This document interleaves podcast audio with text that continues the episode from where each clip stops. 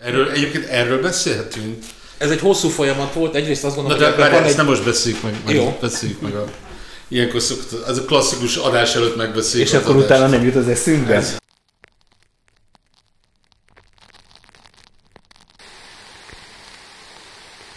Vantit Podcast. A Vantit magazin beszélgetései a popkultúra körül.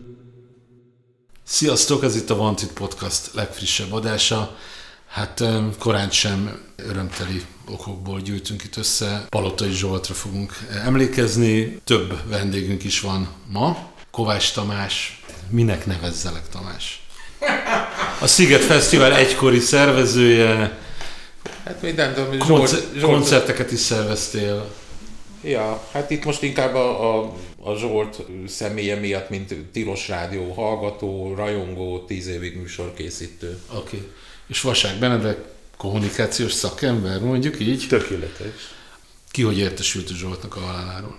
Szombaton hajnalban mentem ki vizelni, és a telefonommal világítottam. Nagyon tördőfésként hatott a Pándinak a, a posztját, akkor láttam meg. Benedek?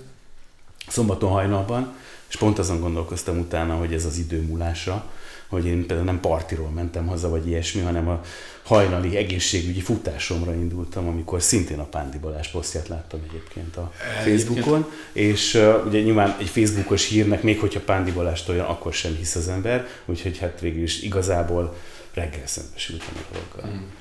Hogy én azt hiszem, hogy Facebook pályafutásom alatt, ami most már 10x éve tart, én ilyen mértékben, mennyiségben egy emberhez, egy történéshez kapcsolódó posztot az én hírfolyamomban nem láttam. Tehát nyilván valamilyen értelemben én is egy, inter, egy Facebookos buborékban vagyok, de azért ez egy elég tágas és sokfajta embert magában foglaló buborék, és egészen elképesztő volt, hogy mindenki, ezt idézőjelben értem persze, de a legkülönbözőbb emberek a Palotai Zsoltra emlékeztek, vagy róla beszéltek, és hát innen át is szeretnék ahhoz kötni, hogy ez nekem azt, hát ha más nem jelezte volna a Zsoltnak a, a jelentőségét, vagy a nagyságát, vagy a fontosságát, vagy azt, hogy mennyi fajta embernek tudott valamit jelenteni, az ő figurája, vagy a, és a munkássága, ez már magában mutatta, hogy az ország legkülönbözőbb részéről életkorilag nagyon szórt spektrumon, tevékenységüket tekintve nem csak zeneközeli emberek, hanem tök random emberek ö, is ö, beszéltek róla. Egyrészt azt gondolom, hogy a, ez részben annak köszönhető, hogy rengeteg generáció nőtt föl a, a Zsolt munkásságán. Már a 80-as évek végétől a Tilos az Ának a művészeti vezetője volt, meg a, a Tilosba hallottam én még, mint ö, pécsi fiatal, amikor felszabadultam koncertek után, hogy megvárjuk az első hajnali vonatot, addig a Tilosba ücsörögtünk. Te ott És- találkoztál vele egyébként vele először? a, az ő nevével? akkor vagy? igen, Aha. igen. Tehát az, hogy a, valaki a, nem tudom én, Korda Györgyre fölrakja a motorhedet, ilyet azelőtt én nem, nem láttam ilyet 89-90-ben, vagy Pécsen nem volt ilyen, és a Zsolti ilyeneket ö, tolt hajnali háromkor a, a Tilos az Ávótvaros pincéjébe. Tehát már onnantól az a generáció, aki most 60 pluszos.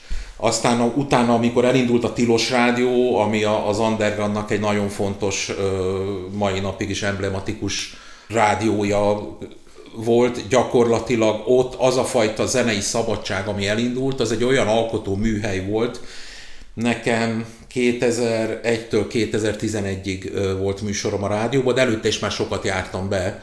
A Benetton Bolt fölött, a, a Podmanickin ott voltam először. Az egy kicsit olyan volt, mint egy ilyen Woodstockból itt maradt hippi kommuna, hogy két-három ember mindig aludt valahol.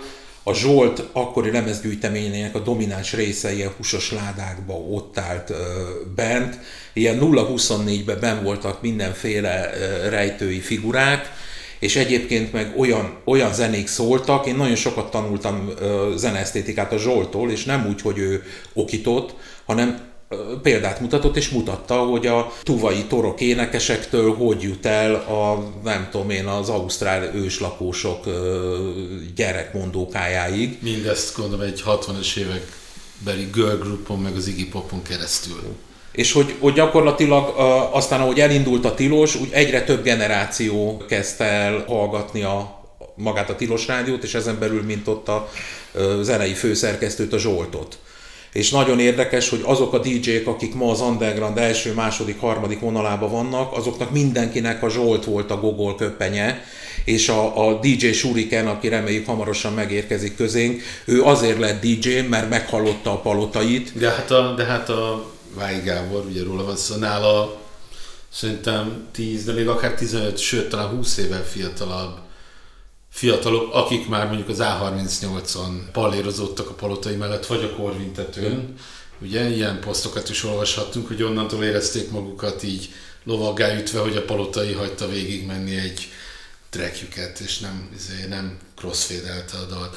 Benedek, te ugye, amelyet az A38-at emlegettem, te már egy, hát illetve te is a tilos rádiós, vagy a tilosozás korszaktól követted a, az ő munkásságát? Hát az, ugye az, hogy követtem a munkásságát, ez így, ugye ilyen értelemben soha nem szembesült az ember, hogy egy munkásságot követ. Jó, hát te most már szembesültünk. Inkább sokkal inkább arról beszélnék, hogy belefonódik az emberek életébe. Ez a, ez a fajta megrendült áradás, a, a, a, az, hát tulajdonképpen a, a gyásznak ez a megrendült áradása, ez elsősorban annak köszönhető szerintem, hogy ismerve vagy ismeretlenül, de belefonódott az emberek életébe, különösen a mi generációnknak, hát ennek a most 50-es 50 és 60 közötti generációnak az életébe, és az, amit mondasz, szerintem az az egyik kulcsa ennek, hogy korábban nem hallottunk olyat, hogy Motorheadre Korda Györgyöt, vagy Korda Györgyre Motorheadet, és akkor még egy kis ezt, azt, azt. Am. Persze nem hallottunk, hiszen korábban nem is volt ilyen. Ugye a Palatainak az egy óriási hogy is mondjam, ilyen szerencséje tulajdonképpen, hogy az a fajta esztétika, ami kimondatlan, hát nem, egy, nem volt egy esztéta, tehát ilyen értelemben uh, ő erről nagyon keveset és nagyon szűkszavúan beszél, de az a fajta gondolkodásmód, az a zenei, az a megközelítése, hogy a, a saját szettjeihez uh, kötődött, az egy iszonyatosan szerencsés pillanatban egy ilyen társadalmi átalakulásra is együtt járt.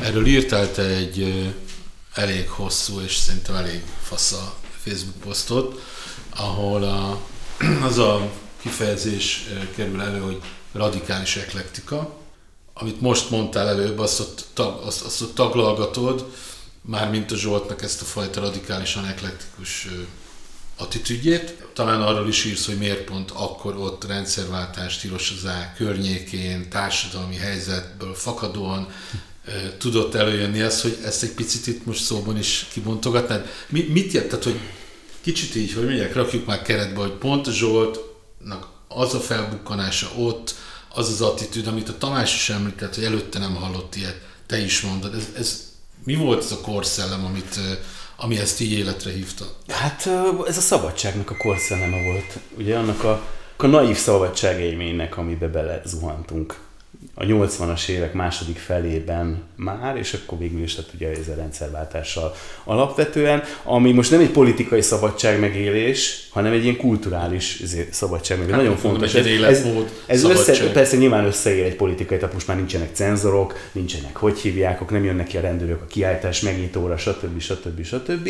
De ez a fajta szabadság megélés, tehát ami a 80-as években ugye ilyen új érzékeny izében, ilyen nagyon lefolytva, vagy, vagy a hát igen, szóval igen, lefolytva uh, volt megélhető, ez egyszer fölrobbant, de tényleg fölrobbant. Akkor ide jöttem, akkor eszembe jutott, hogy hát passzus, egyébként a Zsoltnak itt van a hatalmas emlékműve, csak most tessék fölmenni a izébe, a Magyar Nemzeti Galériába, nem tudom, láttátok már a Technokul kiállítást, ami a 90-es évek kortárs képző, magyarországi és elsősorban budapesti kortárs képzőművészetét vázolja föl vagy elemzi, és ugye az egész alapvetően egy DJ gondolkodásra van fölépítve, olyannyira, hogy mint a Ronnie Size-okat lehet hallgatni egyébként, a, tehát a 90-es évek Darren Bézeit lehet hallgatni, miközben a 90-es évek képzőművészeit nézett, és és most így visszagondolok a, a kiállításra, és ez tényleg ez a Zsolt emlékműve. Annak a gondolkodásmódnak az emlékműve, ennek a hihetetlen kaleidoszkopikus világnak az emlékműve, ami, ami, ami a 90-es éveket, és azoknak elsősorban az első felét jellemezte. Ah, de mi volt ez a gondolkodásmód?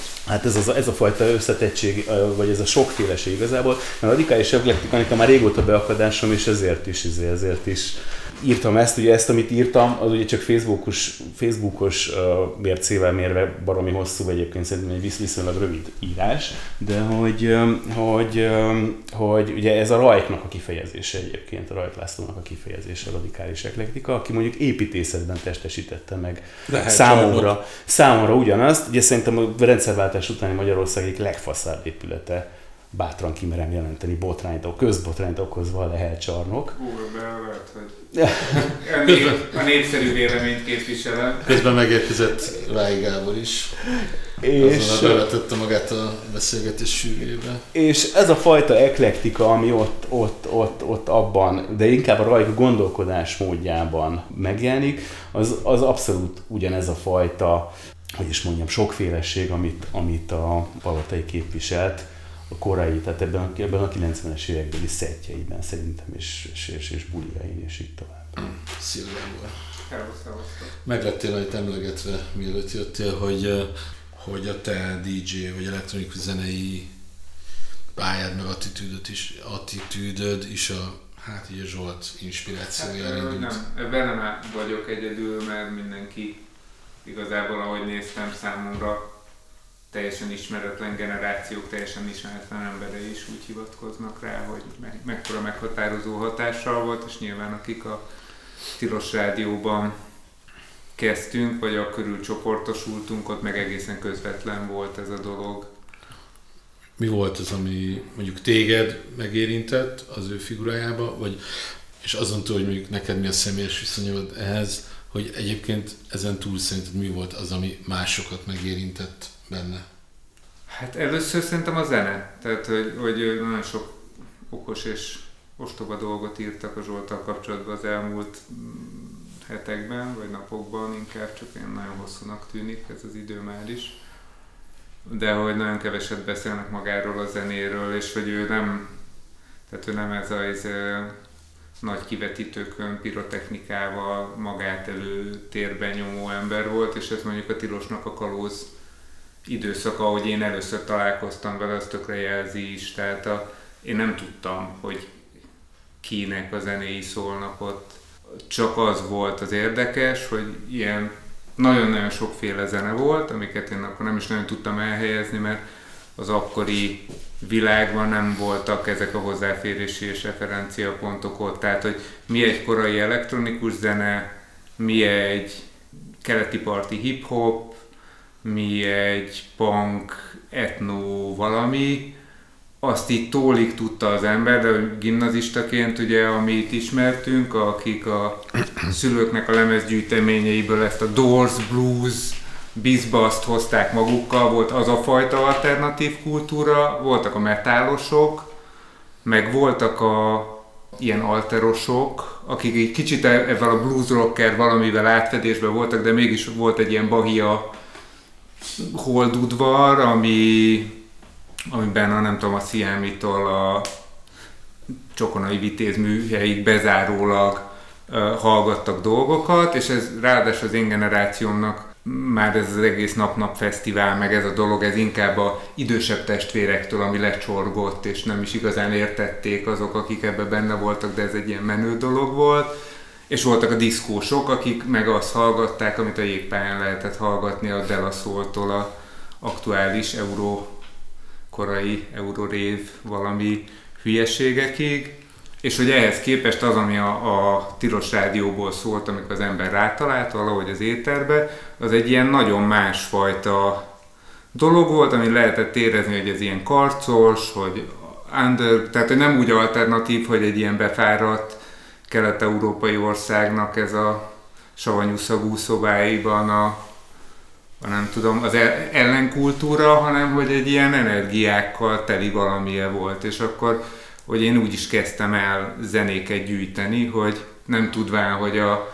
vévlemezbolt, meg a tilos rádiós arcok között milyen átfedés van, meg kapcsolatok vannak, hogy ott találtam meg azokat a lemezeket, és aztán nekem utólag állt össze, hogy az, ami a én kis kezdő CD gyűjteményemben, meg ilyen felvett kazetta gyűjteményemben volt, annak én a, a 95%-át a Tilos Rádióban hallottam, hiszen sehol máshol nem lehetett ezt hallani, és nekem ez volt az első találkozásom Zsoltal, mint jelenségem, mert az, ami a rádióban szólt a kalóz időszakban, annak a nagy része az ő zenéje volt, még akkor is, hogyha más DJ-zett. Tehát ugye akik abban a korszakban már ismerték, ugye elmondják, hogy ők hogy tanultak tőle, mindenki abból a zenei gyűjteményből gazdálkodott, mert ugye Zsolt apja, mint foci bíró, amit behozott az országba, az, az nem volt itt hozzáférhető, és ő ugye nagy tételbe hozta be, tehát az volt... Vagy érdekes ez a foci bíró popkultúrás vonal, ugyanis van még egy magyar popkultúrás figura, a König, akinek az apukája meg vízilabda edző volt talán, és ő mesélt, hogy ugye foci bíró vízilabda edző, hogy jutottak a magyar underground figurái lemezekhez, a, a, sport, a sport miatt utazgató apuka igen, és, és, és aztán amikor én a Tilosba kezdtem 95-be, akkor a Zsoltnak ben volt a lemezgyűjteményének a, az aktívan mozgatott nagy része, tehát ez olyan 3000-4000 lemez, aminek a nagy a, a jelentős ö, sebb része az ben volt konkrétan a stúdióban, aztán volt egy elzártabb valami raktárhelyiségbe is még egy csomó lemez, de az, ami ott volt a stúdióban, azt az összes hozzám hasonló fogalmatlan Miki Egér használhatta. Tehát az nem volt ott lefátyolozva valami ízével, meg lakattal lezárva, hanem ő benhagyta, mert neki a rádióba az volt a fontos, hogy ez mind megszólaljon, és tudta, hogy egyikünk se fogja tudni ezt magától hozni, ebből tudtunk gyakorolgatni, tudtunk tanulni, akkor is, mikor ő nem volt ott, de hogy ez szerintem egy tök nagy lelkű gesztus volt abba az érában, amikor a nem tudom, rádiónak ez a Podmanicki utcai stúdiója, ez konkrétan egy átjáróháza volt a partikultúrának, a meg a, már, igen. a városi junkiknak, tehát hogy ott azért nagyon sok minden tűnt el a lemeztáska, amit beraktál a buli után, hogy a városban ne kelljen magaddal cipeljél, és majd reggel, mikor mész haza, összeszeded, és az vagy megvolt, vagy nem. És ebbe szerintem egy olyan embertől, aki a zenének ilyen igazi fanatikus rajongója, az egy ilyen nagyon nagy szívű gesztus volt, hogy, hogy ő ezt nagyon-nagyon sokáig hagyta, hogy ott rongáljuk koszos kézzel, scratcheljünk Tehát, hogy tudod, nem, nem volt ez meg ott az elején mindenkinek, hogy ezt, ezeket hogyan kezeled, és hogy sok szempontból persze ő, ő is munkaeszközként nézett ezekre. Azon gondolkozom, hogy azt tudja valamelyik őtök, én nem tudom, hogy ugye mindig a Zsoltnál az a kezdő pillanat, tilos az el. Mindenki innen veszi fel a fonalat, meg a, a róla megemlékező szövegek is mindig úgy kezdik, hogy, hogy jött a tilos az DJ-ként. De ugye honnan jött zeneileg, azt tudja valaki? Tehát, hogy mit csinált mondjuk a, mit csinált 1990 előtt? Honnan, a, ért, honnan jött a zenébe? Van a Cabán Györgyéknek egy egy, egy dokumentumfilmje róla egyébként, az egyik legjobb, Ami van legjobb című, is, nem? Az egyik legjobb című magyar film, az Extázis 10-től Igen, azt, igen, azt láttam. És, és abban mesél, hogyha jól emlékszem arra, hogy a Győri, Győri a család, és bármilyen meglepő, de a, hát nem tudom, hogy a Media Wave mikor indult Győrben, nem tudom, hogy még de, de hogy még annak volt egy előzménye, tehát a Hartyándi Jenőjék, a Media Wave-nek a főszervezői már korábban szerveztek oda DJ-ket, és, és hát pont ezt a határ, tehát ezt a, ami, ami, a, hát ami a Media Wave, tehát ez a, ez a live act, amikor még nem tudták, hogy ezt úgy hívják, hogy live act, a mashup, amikor még úgy nem tudták, hogy ezt úgy hívják, hogy mashup, meg az olyan dokumentumfilmek, amikről nem lehet tudni, hogy ezek dokument, tehát hogy, hogy ez, az, ez a műfaj hatásért, és ugye ők hozták, az, nem az első, de tulajdonképpen a, a, a ugye nagyon korai képviselői voltak, vagy szervezői voltak a free jazz, meg az ilyen avantgárd jazz kezdeményezéseknek, mit tudom én, az Hamitréktől rengetegen jöttek, és, és mint hogyha azt mesélni, tehát a, a Cabán Györgyék onnan ismerik őt, még a Tilos előttről ismerik őt, és hogy mint az első ilyen zenei élmények, ez a kaleidoszkópszerű, a zenei uh, befogadásnak ez a kaleidoszkópszerű élménye, ez neki onnan jött. Meg főleg az osztrák rádióból, tehát hogy ugye a Priger Zsolténak nagyjából pontosan ugyanilyen élményei vannak, hogy, a, hogy azokat a nyugati zenéket, amik meghatározták aztán így a későbbi működését, vagy így elindították, azok így abszolút így az osztrák rádióból lehetett hallani, és akkor nyilván mivel nekik így valamilyen szinten így könnyebb volt megszerezni, akkor ezeket így elkezdték felhajtani. Én gondolom ez így eléggé jó inspiráló erő lehetett ahhoz, hogy a palotai is így el tudjon indulni. De ő, ő bocsánat, csak hogy, hogy ő, mint hogyha arról beszélne, hogy kifejezetten az, hogy DJ, ott találkozott Először azzal, hogy a DJ az lehet az önkifejezésnek egy ilyen nem szórakoztató, egy ilyen cintula értelemben vett DJ-zés, hanem egy ilyen komplex. Hát az túlzás, hogy művészi önkifejezés, de egyfajta önkifejezés. Tehát az, hogy milyen zenéket raksz egymás után, az egy ilyen művészi állítás. Inkább egymásra. De Vagy igen. egymásra, igen. Igen, erre gondoltam. nagyon de, hogy ez, de hogy ez tud, de hogy igen, előtte Magyarországon a DJ az a Dévényi volt, meg a, meg a Cintula, meg a többi, meg a Bétót. Bétót. Tehát ez a fajta, ez a fajta ilyen más típusú esztétika nem volt előtte. Szerintem egyáltalán nem volt, tehát hogy a szubkultúrák élesen elváltak, ahogy a Gábor is elmondta. Igen. Tehát élesen elváltak a szubkultúrák, és egyébként folyamatosan élesen elváltak a szubkultúrák. Nagyon érdekes, mert ez, ugye, ez egy, tehát a szubkultúra kérdés az identitás kérdése. Ki vagy, hogyan írod le magad, stb. stb. És mi, például most ide felé jutott az eszembe, hogy hát tulajdonképpen egyetlen egy olyan DJ van az egész szénában, aki saját vezetéknevét használja. DJ Palotai. Egyébként meg hát mindenki valami fajta karaktert, egy álcát, egy, egy figurát, egy szerepet vesz föl, és hogy ezt a fajta... És e- Stervinski, te bocsánat. Stervinski, Budai. Budai. Igen. Budai. Igen. És hogy, és hogy de Budai játszottak is talán még a, azért a tilos elején, még nem is tudom, tehát amikor Underground tudott képviselni. Tommy Boy volt egyébként, aki a Zsolthoz úgy közel volt, hogy volt a rádióban is Tommy Boynak műsora, és akkor ebből voltak is ilyen zehergések, hogy de hogy, hogy ez már mainstream, és hogy kerül ide, és a Zsolt az tök konzekvensen ott kiállt mellette. Tehát, hogy az is az a fajta nyitottság volt, ami... Hát Az meg a a boltjában dolgozott. Ja. Az a fajta nyitottság egyébként, az az, tehát hogy most az utóbbi időben azzal szórakoztattam magam, hogy jövőzenéket hallgatok. Szerencsére valaki fölpakolta majdnem az összeset a YouTube-ra, és ugye a Zsolt Hálóta, nekem igazából az ő életművével való ilyen, ilyen mély kapcsolódás, az körülbelül ott, ott ért véget. És, és az egyikben például simán bemondja közszolgálati jelleggel, hogy a Patexben egy holland DJ Tiesto fog fellépni. Tehát, hogy azért ez annyira, annyira jellemző rá is, meg az egész korszakra is.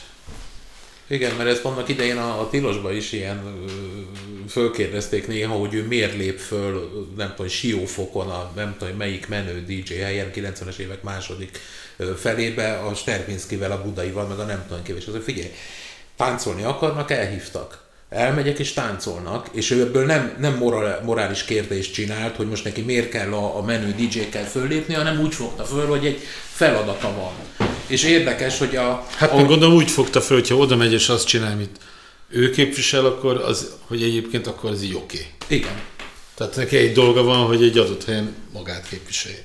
Nekem egyébként az volt az érdekes, amikor a 90-es években elindultak ezek a baromi nagy 2500-3000-es pecsa tilos partik, és ott néha volt, hogy segítettem technikába ebbe abba, és én nem ilyen táncos lábú legény vagyok, hanem csak beültem a Zsolt mögé egy konténerre. És mondtam neki, hogy basszus, ez effektíve egy kulturális trip, amit ad hogy beülsz, és mit tudom, egy 4-5-6 órás szettet, ha lenyomott, az olyan volt, mint egy, mintha egy fizikális trip lett volna, Ala Hoffman, hogy, hogy A-ból eljutok B-be, és ezen keresztül ő mutatja meg, hogy, hogy mi történik. És sok-sok évvel később, a 2000-es évek elején, nekünk péntekenként volt adásunk a ö, rádióban, és a Kultiba volt a biztos 4-től 6-ig volt adás, és ott maradtunk beszélgetni. És a lényeg, hogy ott volt a Zsolt négy irgalmatlanul nagy ö, rekesszel, hogy megy, Fehérvár volt azt hiszem játszani, és hogy várja az emberét. És beszélgettünk, és hát nem tudom, hogy fél nyolc volt, és mondja, hogy hát tízkor kezdés van, valahogy le kéne jutni, de nem jön az ember. És aztán ott laktam az ülői úton, 500 méter, elmentem az autóra, és levittem a, a Zsoltot. És nagyon érdekes volt, mint egy ilyen ö, indián szertartás vagy beavatás, hogy ö, beszélgettünk az autóban. És hogy, ö, hogy mondtam, hogy én technikailag ö, értem ezt, hogy, hogy hogy működik a DJ-zés, de hogy ennek hol van az intellektuális meg a spirituális ö, része, mert hogy ő sokkal több volt attól, mint hogy felrak zenéket egymás után. És nagyon érdekeseket mondott, azt mondta, hogy gyakorlatilag a, ahogy a tudatállapot változás az biokémia, ő megpróbálja azt a hatást gyakorolni a zenén keresztül, amit a, a biokémia indukál a, az embereknél. És azt mondja, hogy az a legnagyobb feladat, és mindegy, hogy 10 ember vagy 300, hogy ott állnak, számukra tök ismeretlen zenéket fölpakolsz, és elkezdenek mozogni, és egyé válnak azzal a, a dologgal, amit ő csinál. És gyakorlatilag nekem a Zsolt mutatta meg azt, hogy a, a zene az mágia. A 90-es évek második felében akkor volt szerencsém sokat följárni hozzá. És nagyon érdekes volt, abban az időben ő ilyen 50-60-70 lemezt kapott Londonból, Berlinből, Párizsból, amik a legfrissebb elektronikus zenék, egy csomó megjelenés előtt még White Label uh, volt, és mondta, hogy uh, nem bunkóság, meg izé, beszélgetünk, de közben ő rakta föl a lemezeket, és szortírozta, hogy ez ebbe a fakba megy, ez ebbe a dobozba, és hogy gyakorlatilag a nullától 24-ig az ő agya a zene körül forgott. És ő a zenét, mint puzzle darabokat rakocsgatta össze, és pontosan tudta, hogyha őt most egy, nem tudom, japán minimál DJ mellé hívják, akkor mit kell vinni. A, a drum and bass az már ö, később jött, de hogy ö, amíg ez a, ez a széles ö, eklektika volt, végtelen mennyiségű információ elfért az agyában ezekről. Például a, a, a Manu Chao-t, amit egy időben már utáltak a rádióban, mert hogy mindenki azt játszott, azt én a Zsoltól hallottam először. Ja, azt És- és... támaszta az a Franciaországból ilyen másfél hónappal azelőtt, hogy ezt bárhol hallottad volna, és akkor viszont teljesen beleállt onnantól, és nyomta, hogy szerinte ez nagyon jó zene, és aztán És utána a világ bebizonyította, hogy igen. És aztán többen rájöttek, hogy igen. Praktikusan az elindulásakor neki mi volt így a szerepe? Mit, mit, én, mit, én nem tudom, mert nem voltam a tilosodában.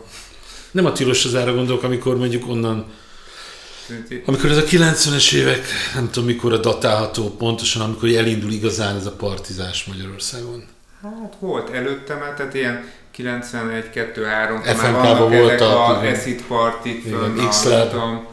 A úttörő vasútnál, meg ugye az, volt az a varázsa, hogy a rendszerváltás környékén nem minden ingatlan egy NER birtok volt, vagy egy felfejlesztett hotel, hanem ott voltak ilyen állami kezelésbe, vagy frissen privatizálva romok, és akkor a nem tudom, a körúton a Royal Ott Hotel. voltak koncertek. Tehát, hogy ilyen fantasztikus terekben, Queen, mindenféle Hungária fürdő. rendszabályok, tűzrendészet, és a nem tudom, minélkül ugye emberek, szponzorok és nagy tőke nélkül a- dologért magáért megszervezték ezeket a bulikat sokszor.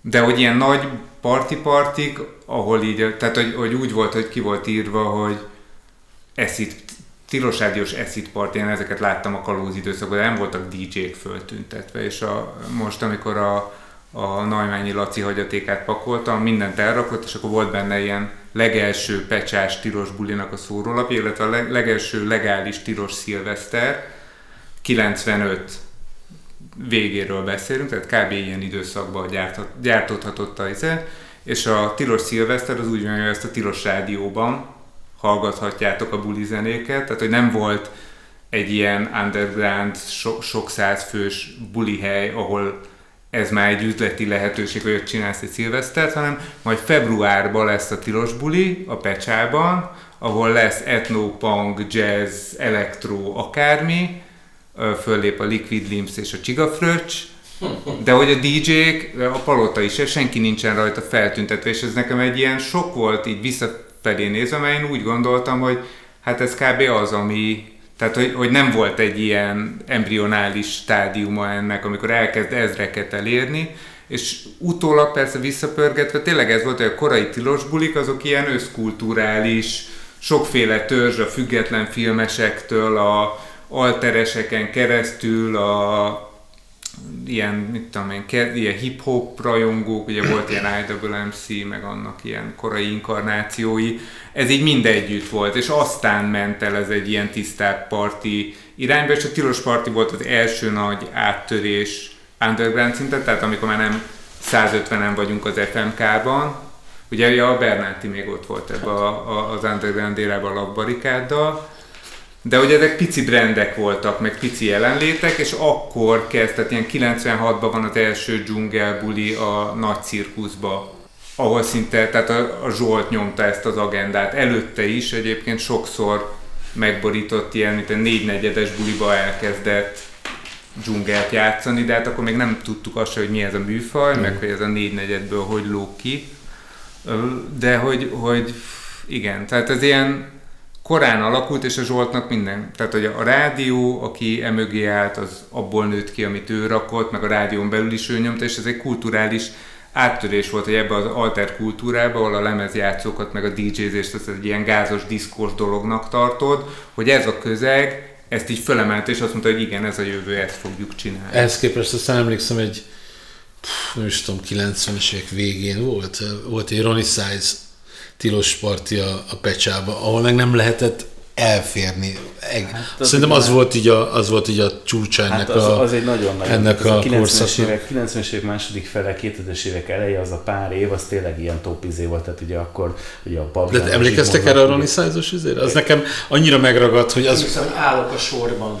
Állok a sorban, állok a sorban állok a sorban, és valahogy a roziékbe visznek. Tehát, hogy valami, valami ilyesmi volt, de egyébként így visszaugnék még egy picit, mert ne, nekem valahogy az rémlik, hogy, hogy 97 lehetett talán az egyik ilyen fordulópont, és, és talán nem véletlen volt az, hogy, hogy akkor írtál először a Vantitba a Zsoltról.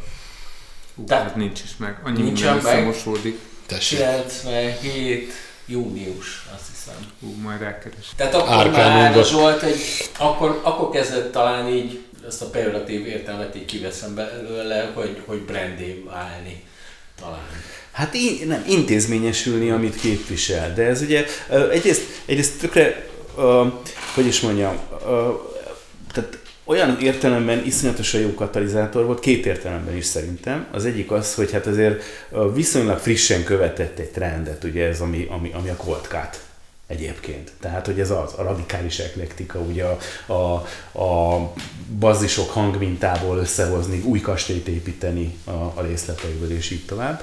És a, a másik pedig, ami szintén nagyon fontos, és már egy, egy utalás elég elhangzott, hogy ő nem egy angol száz vonal, kulturális vonalat képviselt, azt is egyébként, de az egyik őrült uh, érdeme neki, pont e, emiatt a kaleidoszkópikus, széles spektrumú látásmód miatt, meg hát nyilván a család és egyéb kapcsolatai miatt, hogy, hogy, hogy, hogy például egy ilyen nagyon erős francia vonalat hozott be, és szerintem a francia vonalon keresztül, illetve hát ez, ez rossz, nem a francia vonalon keresztül, de hogy ez a világzenei nyitottság, ugye mit, az, hogy, a, az, hogy ő, ő a, a, a Tilosban a népzenei műsorban is ott van, a, hát Éri Péter is most halt meg, ugye nemrég, tehát, hogy, hogy... Előkerült valahol nemrég a Facebookon egy közös kép, egy kép mély, mély, mélyrába a szegen készült, nem tudom, ki osztotta meg, Éri Péter, Palottai Zsolt, hát és, jár, és még mások. le még a, ezelőtt az egész DJ-ra előtt ott a... Na hát Igen, akkor és egy, és egy, egy, egy késői válasz a kérdésemre, hogy mit csinált ő 90 Ez az az időszak volt, és ez a Tilos az A egyébként, illetve a Tilos Rádió, amikor a Tilos az A-ban az olyan értelemben volt egy ilyen nagyon progresszív hely,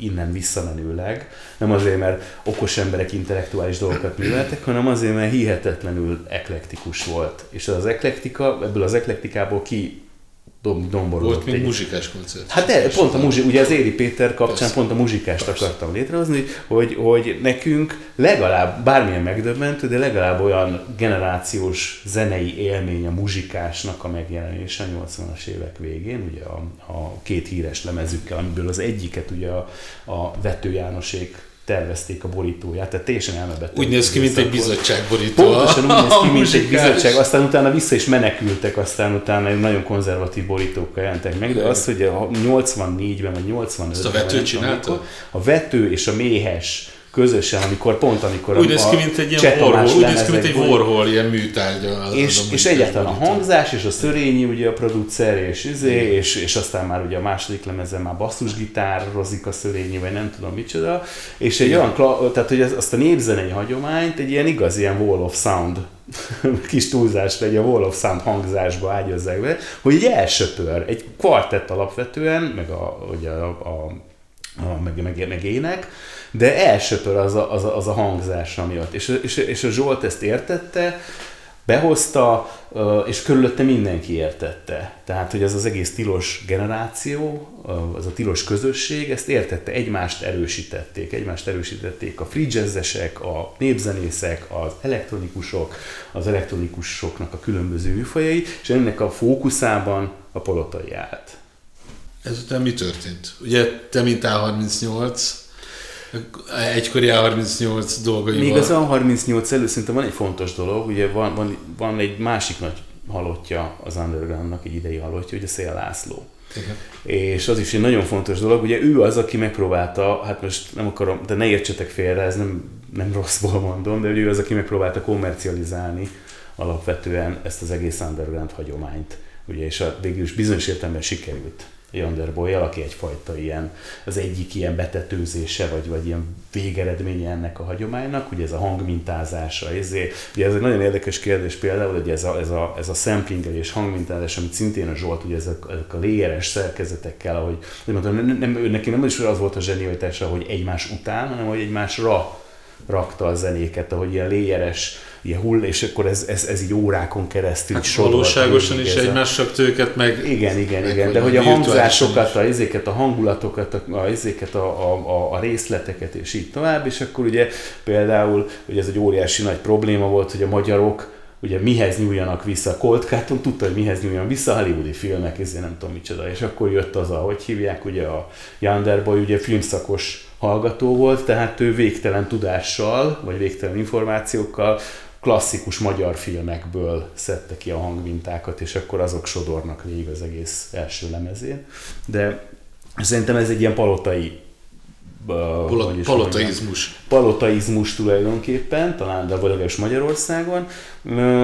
De a, a, másik pedig ugye, hogy, a, hogy, a, hogy az Ugarnál jelent meg neki két, két lemeze is, vagy nem tudom micsoda, és hát például ebből az Abracadabra az, az, az egy ilyen az, azon 2000 környékén, nem tudom pontosan emlékszem. De 99 vagy 2000? 2000 környékén, és ugye elméletileg az lenne az ő, hát ami utána marad, így olyan értelemben, hogy nem a lelkünkbe, hanem egy ilyen fizikai valamilyen. Itt egy zárójelet nyitnék, lehet, hogy nem nincs minden tudása ez ügyben a birtokomban, de hogy az ő, hogy nem, a szerzői szál az nem volt annyira erős, vagy nem volt ilyen típusú ambíciója, vagy annyira ez nem volt nála jelző, hogy nem volt benne olyan indítatás, hogy írjon is, vagy hogy zenét csináljon? Szerintem inkább megkeresések jöttek, és az elején még próbálkozott avval, hogy talál producereket, akik ilyen remixeket csináltak, ugye volt egy Noir Desir, volt valami a Tommy Boy féle, ilyen Future Sound of Budapest, vagy már nem tudom mi volt a címe ennek. Igaziból neki olyan... A sorozat, azon volt egy ilyen remix, de ott jellemzően ő inkább a stúdiós ember háta mögül mondta, hogy még ebből kéne, abból kéne. És én nekem az az érzésem, bár ezt nem beszéltük soha végig, hogy, hogy őt a bulik érdekelték, meg ez, hogy végig válogassa a lemezeket, meg ott legyen és elvigye ezt a zenét attól addig, és ez az egész stúdiózás ebből időt vett volna el, és ez nem volt neki izgalma. Igen, egy partner kellett volna neki egy, egy, valami interjúban mondta, amikor kérdezték hogy miért nem lett világhírű. És azt mondta, hogy azért, mert ő nem szerző. Tehát nem, nem saját trekkeket gyártott, ami meg... után ketyeget volna a jogdíj, amit lehetett volna publikálni, hanem ő egy kicsit ez olyan, mint a film meg a színház, ő az itt és a most a pillanatvarázsa volt a fontos. A nem az, hogy, nem az, hogy, hogy rögzítve legyenek a, a, a dolgok. És nem, a, ez nekem régi, ez nekem mondta, régi hogy keresett volt. embereket, és ez nem pejoratíve mondta, hogy azt mondja neki igaziból kész kell, aki a, a vasat tudja kezelni, és ő össze tudta volna rakni a, dalokat, de ez vagy úgy volt, hogy a tilosban ben volt valaki, aki ráért és segített neki, vagy valakinél volt most 5 óra stúdió és elment, és ezért nem lett olyan, én azt gondolom, hogyha lett volna egy olyan alkotótársa vagy keze, akivel lehetett volna, akkor lehet, hogy elindul ezen a, az úton, de, de az egyszerű válasz az azért nem lett világhírű, mert nem voltak szerzeményei. A Szél Laciról akartál még mondani, mert ott kicsit így belevágtam. Ö, annyit akartam mondani, hogy, hogy, hogy, hogy, hogy ott látok egy kikristályosodást, tehát ennek a kultúrának, vagy ennek a szubkultúra, vagy ennek a korszaknak egy ilyen, egy ilyen, egy ilyen egy, egyfajta végét tulajdonképpen, amikor úgy teszünk, mintha nagy menő nyugati kiadó lennénk, úgy teszünk, mintha ez egy világszínvonalú szcéna lenne, izé, stb. stb. Nem tudom, ne értsetek félre, nem nem kritikát próbálok megfogalmazni, megpróbálom egy kicsit ilyen objektíven látni mm. azt a szituációt, és, és, és akkor fölépítünk két-három világsztárt, akiknek ebből fakad az esztétikai identitása tulajdonképpen. Ennyit akartam csak mondani. Nekem a, a szélt még a Bernát Y mutatta be mikor, hogy ő magyar disszidens tötötö, és amikor, hogy engem mint kiadó keresett meg, és, és beszélgettünk, és gyakorlatilag a, a Bernát Y vitte el egy csomó helyre a Lacit, megmutatni, hogy mi az underground Magyarországon.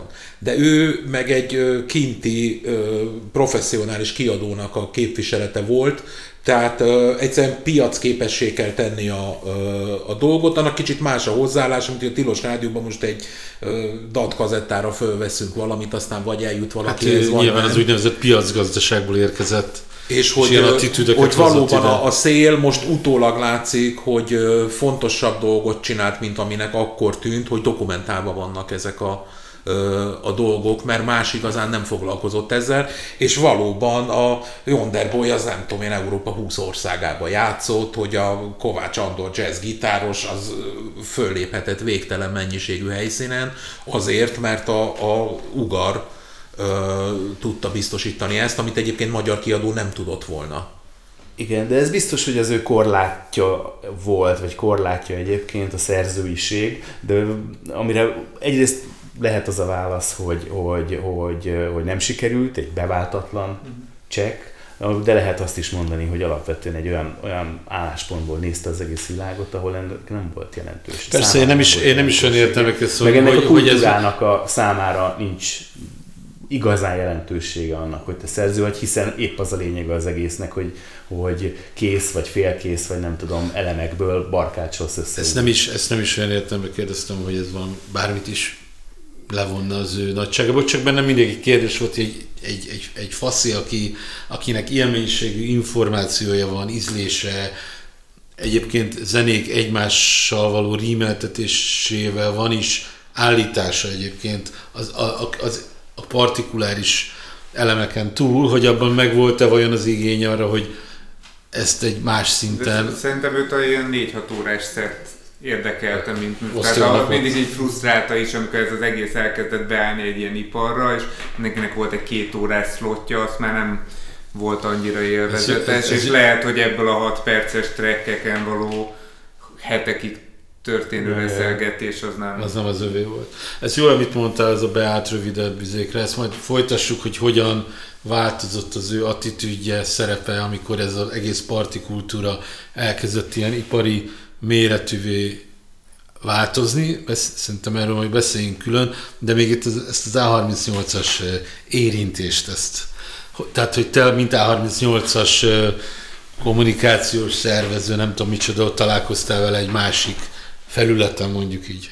Hát az már nagyon, tehát az már totál más. Tehát már nyoma, nem, azért van, tehát nem akarom Hát ez a megbántani. 2000-es évek eleje. Olyan értelemben, hogy, hogy van egy hagyomány, amit visz tovább, de hát az alap, alapvetően azért az egy nagy Hát de basszus, az is már az 20 olyan ezelőtt volt. Igen, de hát az olyan értelemben nem összevethető ezzel a fajta, hát nem is tudom, ilyen, ilyen tényleg ilyen nagyon innen visszanézve már szinte értelmezhetetlen világban, amit a Gábort leírt. Ugorjunk hát erre, hogy ebben az időszakban hogyan, hogyan hol volt ő. Hát, Minden értelemben. Ott volt, hát a, a palotai avatta az A38-at, ő volt az egyik avatőr. Tehát olyan értelemben ő annyira ott volt mindenütt. Tehát annyira döbb, Hát hát meg, tényleg meg kim volt a. Batofáron, ami az egyik ilyen előképe volt. Hát, hogy a, az előkép. És az iszonyatosan fontos, erre is akartam utalni, ugye francia kapcsolattal, hogy ugye volt egy, ö, ö, volt egy, ö, egy magyar kulturális hét Párizsban, különböző szervezők, hát ugye a Rádi Kriszta például, aki szintén meghalt már,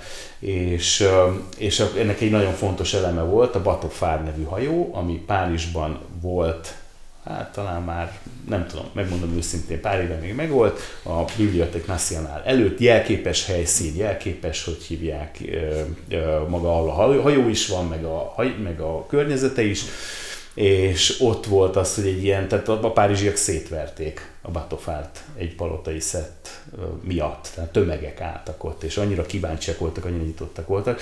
De ezért is, hogy, hogy alapvetően olyan értelemben világszínvonal volt, amit művelt, hogy egyáltalán volt provinciális, egyáltalán, tehát teljesen értették azt, amit ő csinál mindenütt, úgyhogy nem volt est magyar számokat. Egyébként ez nagyon érdekes, amit mondasz, hogy nem volt provinciális, mert tényleg azzal, hogy ő nem akart ilyen nyugat, nyugati, nem akart egy idéz, nagyon sok idézőben nyugati DJ lenni, hanem amit onnan hozott, azt értelmezte a saját közegében, hozzátette a saját közegét is. Tehát ugye nem valamit le akart másolni, hanem valamit azonosan hozott a saját közegéből ugye ennek a hiánya szokott a, is szokott a provincializmus lenni, de ezek szerint Párizsban, amikor ő odavitte a saját világát, akkor ezt ott megértették. Abszolút. Hát meg amikor ide jöttek ezek a angol drum and bass meg breakbeat DJ-k, akik tényleg azért a szubkultúráknak a hierarchikusabb része, tehát ott mesterségesen föl van tartva, tehát amikor még ugye ezekből a megjelenés előtti zenéknek az volt az életciklusa, hogy első körbe a legszűkebb haverjaid megkapták, aztán beraktad, a, volt egy ilyen daplétvágó stúdió, ahol voltak a A-listás DJ-knek egy polc, utána a B-lista, és irat, irathattál, hogyha abból a, meg abból a zenéből, abból meg abból, meg majd még másfél-két hónap múlva vágathatsz magadnak lemezt, amit buliba lejátszol, és utána kijönnek a promók, amit a kiadó már egy ilyen tesztnyomásból kihoz, az is kiment egy körnek, kimentek ezek a white labelek, amivel fölmérték az igényt, meg be akarták gyűjteni a DJ visszajelzéseket, és megjelent a zene, és ez volt, hogy fél év, egy év távolság. És az, hogy te mit tudsz mutatni itt a végeken ebből, az egy elég durva ellenszél. Mert ugye te nem, ők nem függenek tőled, hogy te meghívod-e őket a te bulidra, te nem remixelsz nekik, és itt eleve még ezek a white labelek is úgy mentek, hogy a Bécs volt a legközelebbi elosztóközpont, ott voltak ilyen nagy zenei disztribútorok, meg Németországban, és ide az itteni lemezboltokban maradt még jött mindig. Hm. És ebből a helyzetből fölfociszta magát ő egy olyan státuszba, hogy egyrészt megjöttek neki ezek a promók, függetlenül az ország helyzetétől, meg hogy ez mekkora zenei piac, másrészt meg annyi mindenbe beleért a keze, mert tényleg bárhova ment, bement az ilyen leggázosabb DJ Service House lemezboltba, hogy hát ha oda véletlenül behoznak valami olyan kis angol kiadótól valamit, hmm. Ami ott senkinek nem fog kelleni, mert ez egy super underground dolog, de Bécsen keresztül nem jön meg neked, és ezért ilyen nagyon szélesen lefogott még viszonylag szűk műfajokat is, és ezek az angol DJ-k, akik kívülről, belülről tudták, hogy mik a legújabb dolgok, amikor a Zsolt játszott előttük, nézték, hogy mit rak föl, mert nem az volt, hogy a 3-4 hónappal ezelőtt levetett zenék szólnak, és valamit játszik a helyi erő, hanem úristen, mi ez a csávó, mit rak össze, hogyan ebből, mert ugye Londonban pont ettől a fajta ilyen kasztrendszertől, meg ilyen hiper nis műfajokra szegmentált dolgoktól ő nem volt kötve. Tehát nem az volt, hogy ő techstep benyomul a kiadója, és a techstep három másik techstep kiadónak játsza a dolgait, hanem ő játszik ilyen liquid drum and bass is, meg ezt is, meg azt is, meg azt is, egy szetten belül, és ez, ez sok embert meglepett amikor ide jöttek és utána voltak, és na- nagyon jó barátai is lettek ebből, tehát hogy a, a halála után azért az Instagramon voltak ilyen London Electricity talán, meg, meg ilyen brit előadók is. Az Kis meglepő. színes csak a, a White Labelről, mert ezt, ezt azóta se értem. Zsoltnak volt körülbelül 5000 darab White Label lemeze, ezt, hogy a hallgatók tudják, ez egy fehér tasakban, benne egy olyan korong, aminek fehér mind a két oldala, és semmilyen uh, vizuális információ nincs rajta, csak a mechanikai uh, jelek és az 5000 darabból a Zsolt oda ment a polchoz, és mikor rakta össze, hogy miket visz este játszani, tudta, tudta hogy melyik. És mondom, Zsolti, honnan tudod? És kihúzza a papírt, mutatja a felé, hát innen, nézd rasta. És akkor mondott valamit, hogy ez lesz a harmadik szám, és fölrakta, és az volt.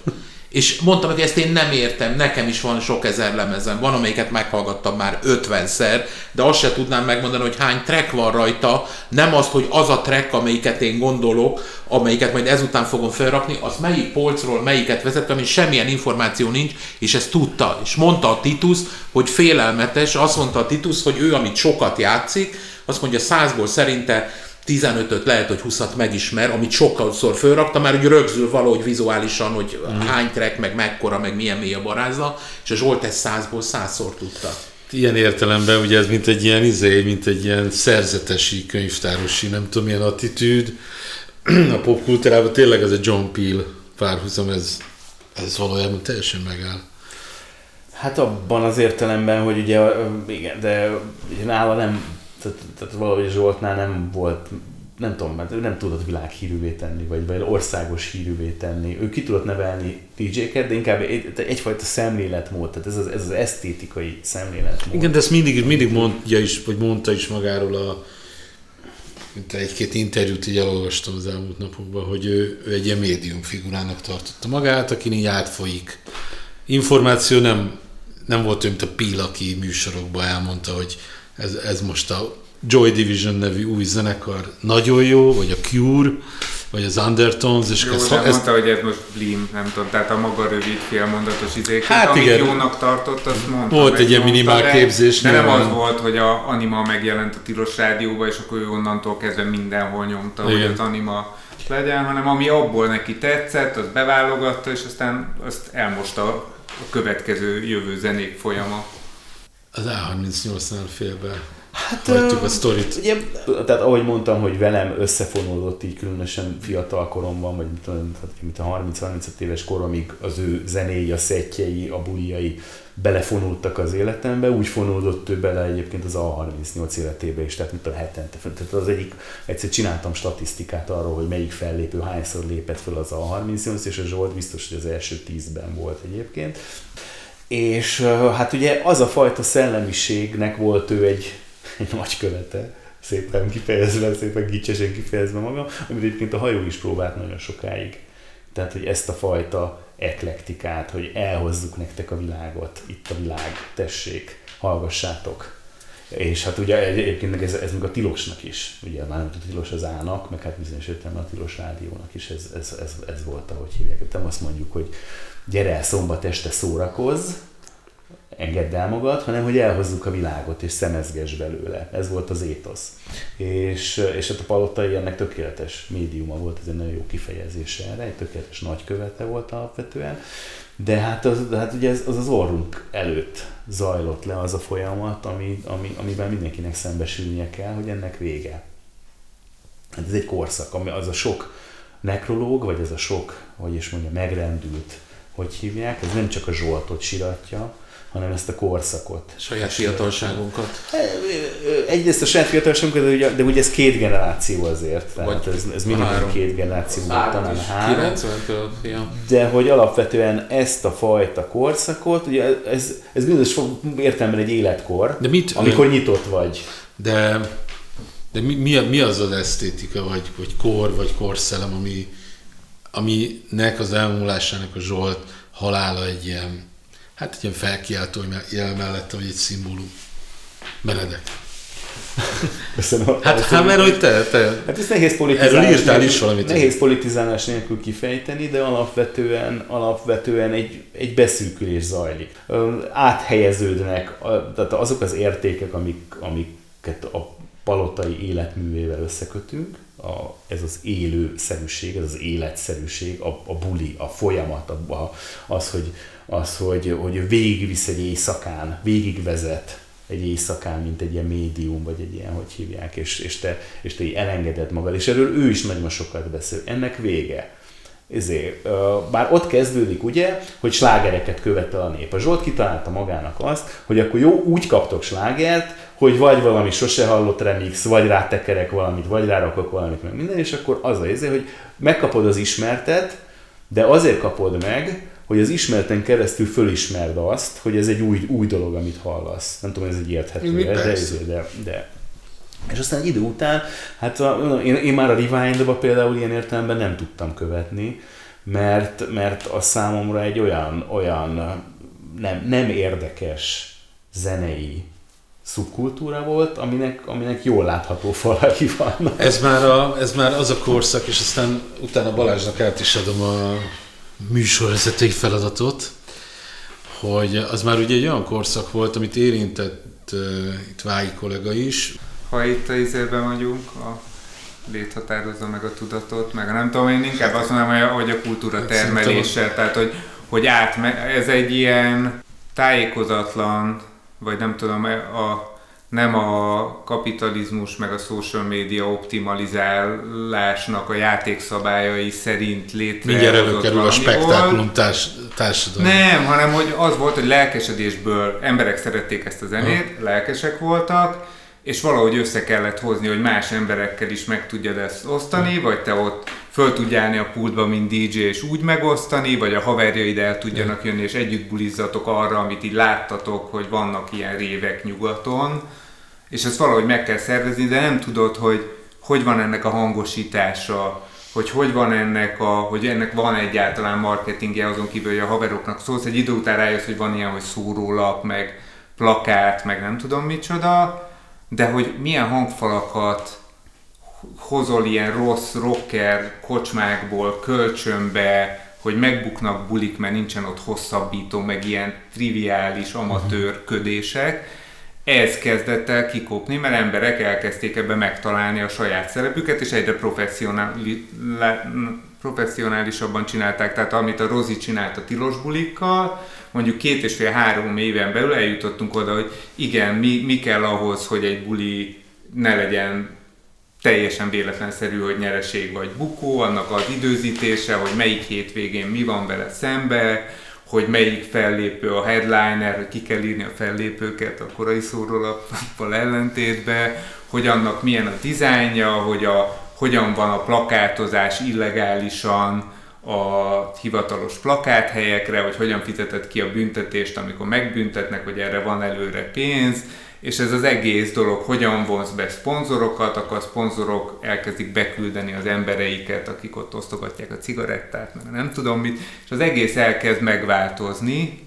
Egyrészt a maga a buli logisztika, technika, akármilyen, és a másik része ennek az, hogy te valaki, aki egyébként nem tudom, egyetemre jársz, vagy vízvezetékszerelő vagy és DJ-zel, hogy hogyan kezdesz ebből egy professzionális karriert építeni, hogy neked, hogy rájössz ahhoz, hogy igen, vagy produkciók kellenek, amik miatt hívnak, és akkor a stúdióba mész, hogy, hogy ez egy ez nem egy hobbi, lelkesedés tevékenység, hanem ez egy karrier, életpálya szakma. És egy iparág. És egy iparág, és akkor elkezdenek megjönni azok a szereplők, akik ezt összerakják, a, az ügynökségek, a promóterek, programszervezők, a, igen, a szponzorok, a klubok elkezdenek klubként működni, tehát már nem a, egy idő után ugye ezek az ingatlanok, ahol nagyon szabadon szerveztél mindent, azok bezárultak, mert elkezdték őket használni, vagy elkezdtek bérleti díjat kérni. Volt a West-Balkán tragédia, ami nél ugye kiderült, hogy hát itt vannak tűzrendészeti játékszabályok, meg biztonsági szakemberek, tehát ez az egész elkezdett becsavarodni, és ez szerintem nem csak nálunk, hanem az egész világban, ugye ez egy új műfaj volt, hogy emberek lemezjátszókkal csinálnak bulikat, és a zeneipar, meg a rendezvényszervezés ezt így beforgatta a maga irányaiba, és Magyarországon ez annyival volt egy, hogy mondjam, egy romantikusabb terület, hogy itt nem volt előtte egy olyan zeneipar, ami be tudta volna. Tehát az egész a rendszer, senki, mi nem tudtuk, hogy hogy kell üzleti tervet írni, hogy Hát itt, itt menet közben lett a kerék kicserélve. Hát meg így rájönni, hogy mi az az autó, meg az autószerelés, meg ezek. Tehát egy nagyon szabad dolog volt ettől. Ettől volt underground, hogy minden ilyen csináld magad módon volt összetolva, és most meg kész modulokat kezd összedugni az ember, megtervez. És ebből, ebbe a Zsolt nagyon rosszul fért bele ebbe a háromszöget a háromszögbe, a kockát a kockába típusú rendszerbe. Hogy ebben együtt azért volt egy ilyen műfai kikristályosodás is. Tehát a legelején, amikor én bekerültem a Tilos Rádióba, az, hogy mit játszottak a E-klubban, a ilyen, hát a később Progressive House Trance szcénának a, az emberei, meg a, a, mi volt, a Danubius rádión volt a Hot Mix, vagy valami ilyen a DJ Budaival, és a Tilos Rádiónak az elektronikus zenei kínálata, az nem volt egy ilyen nagyon jól artikulálva egy underground valami, hanem ezek mind underground dolgok voltak, amik jöttek be, és hogy azon belül is nem volt ez a stílusbeli széttöredezés, hogy, hogy drum and bass bulik vannak. Az tényleg ott, a, amire az A38 volt, addigra ez már megvolt, hogy elkezdtek a Zsolt szárnya alól kibújni azok az emberek, akik már csak egyes, tehát rájöttek, hogy nem tudnak bulit szervezni, hogy még egy eklektikus buli, hanem ők liquid drum bulikat csinálnak. Ők abban mások, azt megpróbálták fölépíteni egy vizuális identitással, volt egy kör DJ, akit külföldről meghívtak, és ugye ebbe volt a Zsolt egyre nehezebb helyzetben, mert korábban mindenhova őt hívták, ahova egy nagy bulit akartak, és így ezek a kis buli szervezők, akik kinőttek, most mit tudnak csinálni, ahhoz, hogy, mert elkezdtek versengeni egymással ezek a kis buli szervező csapatok, ahhoz, hogy a te bulidra eljöjjenek, ahhoz egy külföldi DJ-t kellett hívjál, ő játszik főidőbe. Ha te már megszervezted ezt a dolgot, szeretnél legalább előtte játszani, és a Zsolt meg így összesöpörhette a sörös poharakat a buli végén legjobb esetben, és aztán jöttek is ezek a nyilván ahogy az új helyet próbál csinálni magának, ezek a féltékenységek, hogy a nagy fesztiválra még mindig a Zsoltot hívják, minek hívják a Zsoltot, mi is vagyunk olyan jó drum and bass DJ-k, a Zsoltnál sokkal jobb ilyen olyan drum and bass játszok, nem tudom tehát ott volt ilyen könyöklés, meg izé, és akkor volt, hogy nem hívták, akkor az nem esett jól, meg nem tudom, tehát hogy, hogy volt ez is, hogy a kezdetben volt egy ilyen egységfrontos, jó volt a külön buli szervezők, meg volt valami rivalizálás, de hogy nem volt ez az elkülönülés, kategorizálás, és nagyon könnyű volt mozogni ezek között, és aztán egyre behatároltabb volt, hogy kinek mi a bulia. Én 2008 körül csöppentem ebbe az egészbe bele, amikor eljöttem a Szigetből, és belekerültem a kornitetőbe, ami akkor lett kb. egy éves, szerintem az egy éves szülőnapon is nyilván a palotai volt valószínűleg az egyik főle fellépő, most így nem tudom, vissza tudnám nézni most a gépembe, de nem teszem meg, de hogy az úgy szemléltetőleg így feltűnő volt már az elején is, hogy hogy az elektronikus zenei szcéna az így mennyire széttartó volt akkor, annak ellenére, hogy a, a korvintető tulajdonosok megpróbálták ezeket a kurukat így összetartani, mert mindegyik kapott egy napot, de hogy gyakorlatilag én folyamatosan azt, azt láttam, hogy így, így fúrják egymást éveken keresztül, ilyen rosszabb szájíze van az egésznek. Nem tudom, hogy akárhányszor, amikor beszéltem a Zsoltal, akkor valahogy nekem mindig, mindig az jutott az eszembe, hogy így a Rewind az így mennyire volt egy ilyen önmagával megkötött kompromisszumnak az eredménye.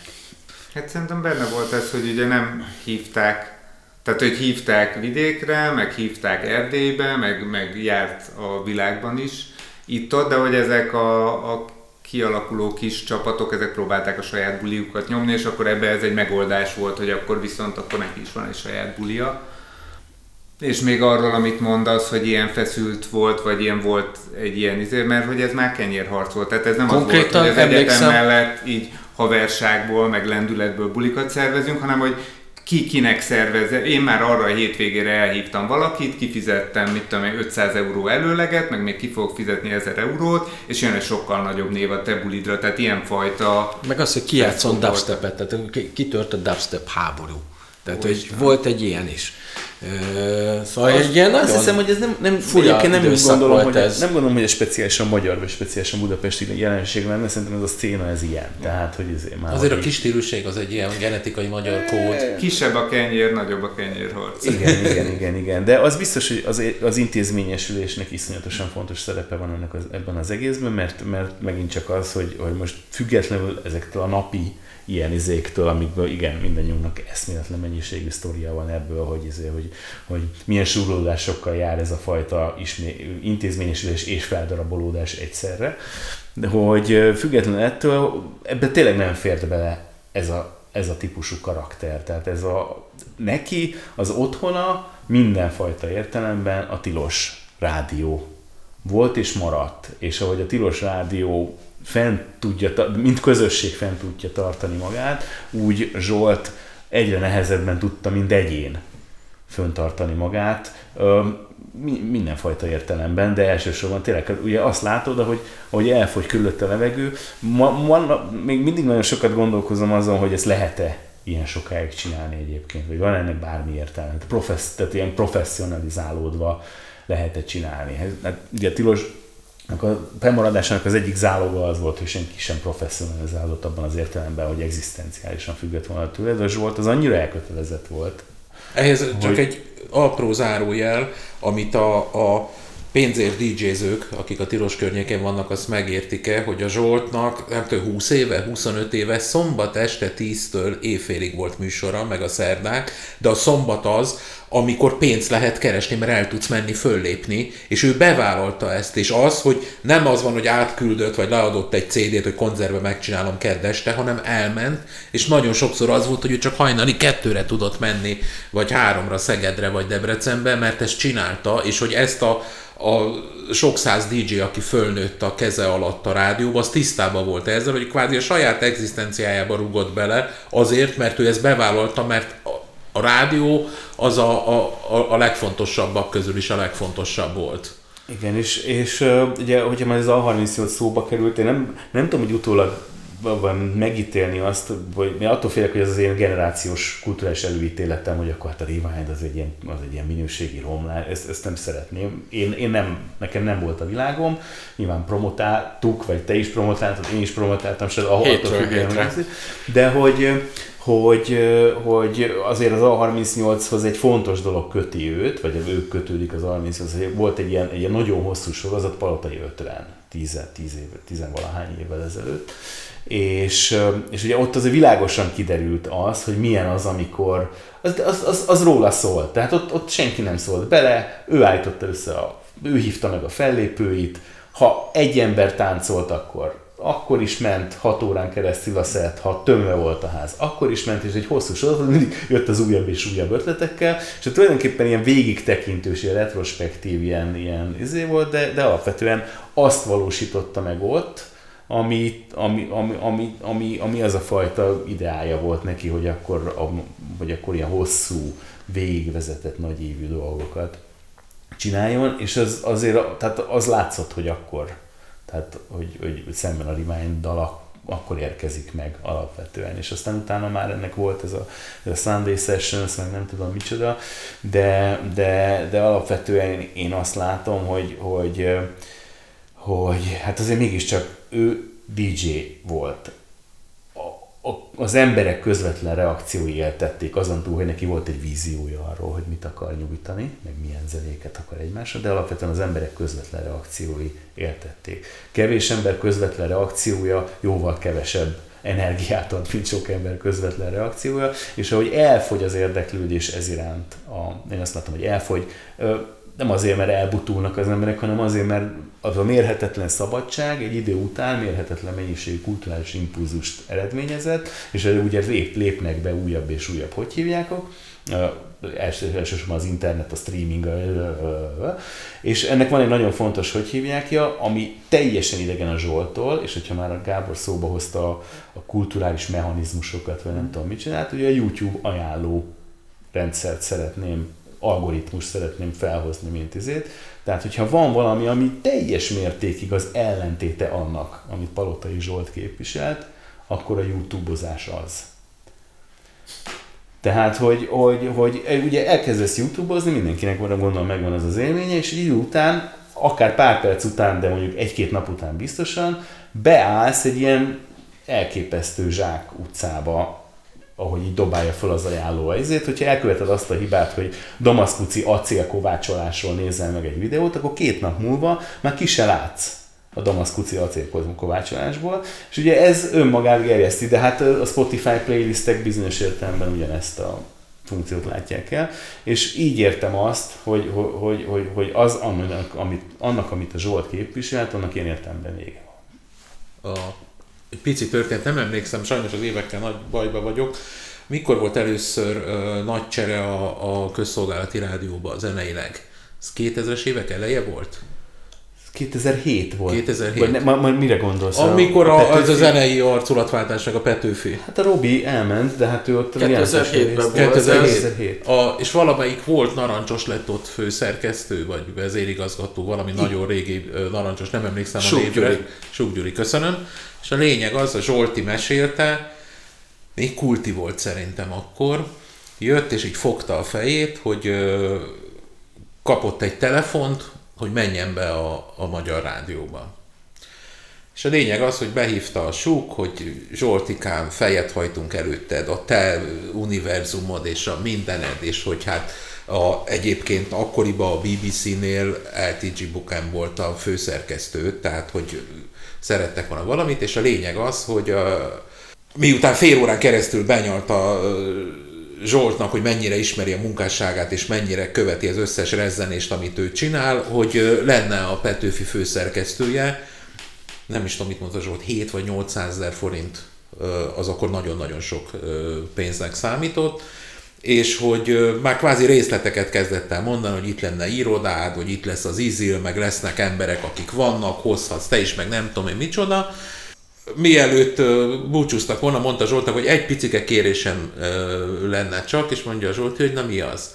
Hát, hogy tudod, vannak olyanok, amiket kell, és kérdezte a Zsolt, hogy, mert a Zsolt az azzal kezdte, hogy őt ez akkor érdekli bármi, hogyha ő azt csinál, amit szeretne. És mondta, hogy persze, persze, azt csinálszom. De az a végén oda szűrte csak, mint a Vodafone szerződésben a kis csillag, hogy egy dolgot szeretnénk csak kérni, hogy vannak olyan dolgok, amiket nem lehet kihagyni. És a Zsolti megkérdezte, hogy mi az, amit nem lehet kihagyni.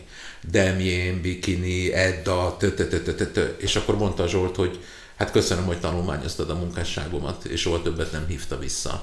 Csak hogy az, hogy bárkit, aki egy underground rádióból, a magyar akkor még akár színvonalasnak nevezhető rádióba főszerkesztőnek elhívnának, erre azért mindenki elgondolkodna, és amikor meghallotta a Demient meg a, a Bikinit, akkor mondta, hogy hát nincs miről beszélni. Egy másik, az egy gyönyörű történet volt, amikor a Megasztár volt, aztán 2002-2003, a Baki összebarátkozott a Pici bácsival. És a Baki, meg a, a Zsolt szerintem már 20 éve ilyen, a havi szinten nem is, de két havonta kiment hozzá Budakeszire, és beszélgettek a, csak úgy a világról. Baki kitalálta azt, hogy valamit kéne csinálni a Pici bácsi örökségével, meg a, a Zsolt hozzáállásával. És mivel én a Bakival dolgoztam, és volt a kiadó, Bakács kitalálta, hogy a Pici bácsi adjon LGT számokat a Zsoltnak, én meg adjam ki, és akkor ez milyen nagyszerű lesz. És a lényeg az, hogy a, beszélt sokat a Pici bácsinak a, a Zsoltról, és érdekelt, hogy a nevet már hallotta, de ő nem is érti, hogy mi ez a DJ kultúra. És a lényeg az, hogy a Stexbe találkoztunk, és jött a Baki, Pici bácsi, meg én, a Zsolt egy kicsit késett csak mint kommunikáció elméletből ezt tanítani kéne, ami ott elhangzott, hogy bejönnek, bemutatkozik, és akkor mondja, hogy Presser Gábor vagyok, szervusz, és hallom, hogy nagyon érdeklődsz a munkásságom után. És volt még állt, így ránézett, és azt mondja, bocsánat, én azt hallottam, hogy te érdeklődsz utánam. És hogy a, a pici bácsi a 40 év rutinjával azt akarta, hogy őt a helyén kezeljék, és a, hogy ő kirakja a hierarchiát. És a Zsolt nem megbántva, intelligensen, frappánsan oda helyezte magát Pici bácsi mellé. És a, a lényeg az, hogy a, az ebéd után úgy váltunk el, hogy a Pici bácsit, aki ismeri személyesen, nem tudott régi sávokat megszerezni, mert az mind a Hungarotoné, meg a nem tudom én kié volt, de az három LGT koncertet a TomTom stúdióval ő fölvetette. És Pici bácsi elment a TomTomba, és saját pénzen kiíratta CD-re a nem tudom én 10 számot, amit megbeszéltek, azt nem tudom, 36 sávra vagy ami volt, és ezt megkapta a Zsolt. Aztán végül nem készült belőle semmi, csak maga az a szituáció, hogy a Pici bácsi előtt bármelyik ö, magyar szakmabelinek megremegne a térde, és a Zsolt mielőtt leült volna ezzel, hogy bocsánat, én azt hallottam, hogy te érdeklődsz utánam. És ezzel ez, ez meg az emberi nagysága. És hogy tisztában volt a saját értékeivel, de nem megbántva és nem hivalkodva, hanem végtelenül ö, intelligensen így rendbe rakta ezt a sztorit. Ez tényleg egy ilyen érdekes kérdés, hogy valóban életműről beszélünk, de az életmű egy Jagger Richards esetében az, hogy írtak 452 számot, és a Satisfaction hozzájuk van kötve. A Zsolthoz mondjuk, aki régóta ismeri, az azt mondja, hogy hát elkezdte mindig a beszámoló vagy a, a de, de nincsenek Zsolt számok. Ez kicsit csak... olyan nekem, mint, mint a Dixie-nek a legendája valahol. És ugye rögzíthetetlen volt, mert mindig az életben zajlott.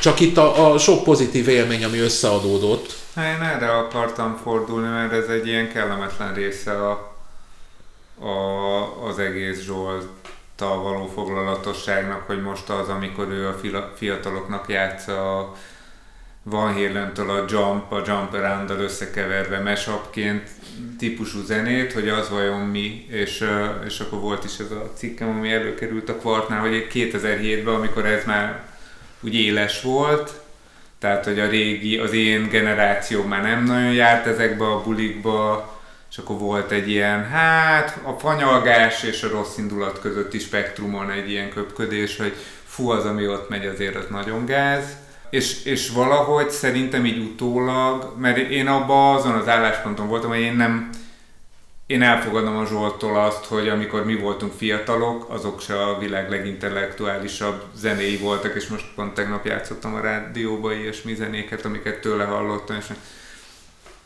Warhead, a DJ Krasztól, vagy a nem tudom, Super Sharpshooter, azért Azért a Super Sharpshooter, a, a Warhead, az, abban azért van valami fenyegető, de a Super Sharpshooter az tényleg egy mulatós szám. Az. Ha úgy vesszük. És hogy, hogy ilyen szempontból a Van Halen, meg ez is a, a mashup korszaknak egy mulatós száma, és, és hogy akkor én azt mondtam, hogy én nem tudom megítélni, hogy a generációs különbség miatt, hogy ez most pontosan mi, de miért ne legyen meg ez is, meg igen, a vannak azok az alkalmak, amikor a Zsolt megjátsza ezt a nagyon messze nyúló, nagyon megkutatott, nagyon érdekes, izgalmas dolgot, és ez, ez most ez.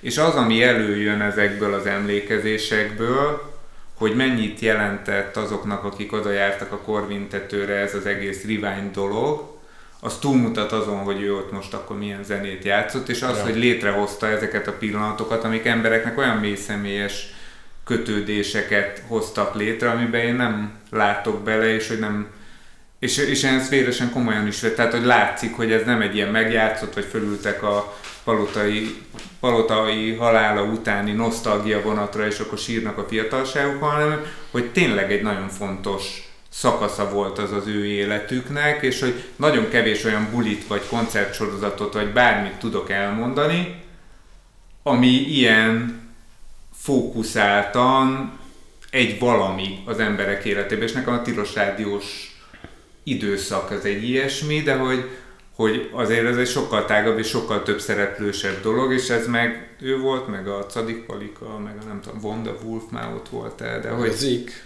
Meg a Zik, Zik, meg a Pándi, amikor a Drum Night-ok voltak, tehát hogy, hogy az, az egy jelentős dolog így utólag, a, hogy mondjam, az emberi élettörténetek, meg, meg saját életekről szóló narratívák szempontjából. Igen, és megdöbbent olyan emberek, akiket nem is ismerek, már ez a Divine időszak, aki mind azt mondja, hogy őt ez indította el a zenei karrierjébe, a mennyit tanult tőle, és hogy, hogy emberek tucatjai, és, és, és ez, ebben benne van az, amit mondasz, hogy, hogy nincs, nem voltak ilyen sztárral űrök, hogy az utolsó 19 éves, naivan csillogó szemű gyerekkel is szóba állt, hogyha az megszólította, és nem az volt, hogy ő ott a VIP-ba ült bent hátul, és a saját köreibe mozgott, és, és ez így maradt, és a legelső perctől kezdve nekem ez volt vele az élményem, én nekem a, a Tilosban nagyon nehezen indult a mi kapcsolatunk olyan szempontból, hogy ő majdnem kizsűrizte az én próbaműsoromat, mert volt benne egy Mobi Phoenix Real West Band remix, és ő, ő látta azokat a különbségeket az elektronikus zenei spektrumon belül, amit nem is mondta, hogy szerinte ez nem a tilos rádióban való, ezt így elmondta, de nem blokkolta azt, hogy jöjjek, csak ezt a visszajelzést megkaptam, aztán nem tudom, lehet, hogy ezért szakadtam le a révvonatról valahol. De aztán... Me, tehát téged is megmentett, vagy? Igen, lehet így, így is nézni, de hogy volt, nagyon hamar direkt összeütközésbe kerültünk, amikor én kikerültem a péntek hajnal 3-tól 6-ig sárba, és a vasárnap reggel 6-tól, tehát ez a szombat este, amikor nem volt buli, akkor tényleg beállt a pultba éjfélkor, és eltolta hajnal 6-ig a műsort, és abban ugye benne volt minden, amire eddig beszélgettünk, hogy hogy ültett fel a varázsszőnyegre reptet, és akkor ez az ilyen finom leszálló ág volt. Na ebben az időszakban az én műsoromat még erősen a ilyen industriális metal, elektronika kereszteződése, tehát azt hiszem, egy Einstürzenben szám volt a, a szignálja, az volt a neve a műsornak, hogy Head Cleaner, és akkor így föl, föl búgtak a körköszörűk, a, hogy fölsikítottak. Inkább a, a, az ilyen ambient belevezetett műsor után, és akkor elnézett, hogy ember, hogy emberek otthon, belott, tehát, hogy eljutottunk az úton ide, és hogy most egy ilyen izével keresztül hajtasz rajtuk az autópályán, és én, nekem meg, én meg visszaszóltam 19 éves kis, nem tudom, segdugaszként, hogy hát de figyelj, ezek a izék otthon kikészülve szétdrogozták magukat, itt az ideje, hogy kikapcsolják a rádiót és próbáljanak egy kicsit pihenni, vagy hogyha nem, akkor meg ez a zene fölébreszti őket, hogy a munka frontján egy produktív munkaerőként most akkor tolják, hát nem tudom, tehát ez az ilyen KMFDMS, ilyen militáns hülyeség, és hát látszott, hogy ez nem esik jól neki, meg nem is ért, visz, mondta, hogy de figyelj azért, ez nem tudom, de hogy minden más struktúrában, amit én ismerek, az egyetemi hierarchiában, egy szórakozó helyen, egy nem tudom, tehát ő volt a vezérigazgató, én meg a gyakornok söprögető, és ahelyett, hogy ott helybe mondta volna, hogy te itt soha többet nem játszol, vagy ugye vannak ezek a, nyom, a ő szól a szerkesztőbizottságnak, vagy ő szól a Rozinak, hogy én még egyszer ezt a gyereket nem akarom itt látni, mert ez nem tesz jót a rádiónak, meg ebben nem értek egyet zeneileg megadta a lehetőséget, hogy benőjön a fejem lágya. És egy idő után úgy ültem csillogó szemmel és hallgattam a műsorát, és akkor már értettem, hogy mivel volt a baja. De hogy ez, ez is ez a fajta ilyen nagyon meglepő dolog, ami annyira természetesnek tűnt, hogy így mennek a dolgok, és körülötte ezekben az alternatív, szabad akármikben ezek így mentek, és szerintem neki a szakmai lehetőségek beszűkülésénél, meg az ezzel kapcsolatos, nem tudom, személyes fájdalmaknál sokkal jobban fájt az, ami az országban, meg a, a hatalommal kapcsolatban megváltozott, és ebben nagyon szókimondó is volt, és bele is állt egy csomó alkalommal, és, és szerintem ez is volt, a, amikor a nem tudom, utolsó interjúkat olvassa az ember, azok, hát mindig volt benne egy ilyen negativitás, de az volt az érzésed, hogy, hogy ez egy ilyen szabad esés, vagy egy ilyen minden mindegy, fölrugom az asztalt, és izé két lefűrészer csövűvel megyek ki, mert ez így nekem nem jó. És hogy szerintem ezt sokan érezzük. Érdekes a történet, már nem emlékszem, talán 7 éve volt, hogy elkezdtem csinálni lemezgyűjtőkről videófilmeket. És az elsőt, mint hát a, a a, az Etalon, az Origo, a Gogol, a, a Zsoltal akartam csinálni az elsőt és valami miatt nem jött össze, én meg megvettem a kamerát, és kitaláltam, hogy talán karácsonyra legyen meg a, a, az első, és aztán a Gáborral ö, készült el az első, és minden évben beszéltünk, és most talán augusztusban mondta nekem azt a Zsolt, hogy figyelj Rasta, most karácsonyra meg lesz. Azt mondja, tényleg már annyi éve, vagy neki nem volt jó, vagy nekem, mondta is, hogy ne azt csinálja, mindig mondta neki, Zsolt, amikor neked jó, akkor megyek. Mert így soha nem volt jó. Azt mondja, mondd azt nekem, hogy szerdán jössz délre, és akkor, akkor meg lesz. Igaziból az ő iránta lévő tiszteletem, megbecsülésem, elismerésem jeléül akartam elindítani ezt a sorozatot, hogy először kirakom a nagy ágyút, és utána majd az összes többi beszélet arról, hogy hogy van a zene, meg ő, meg nem tudom, micsoda, és soha nem készült el.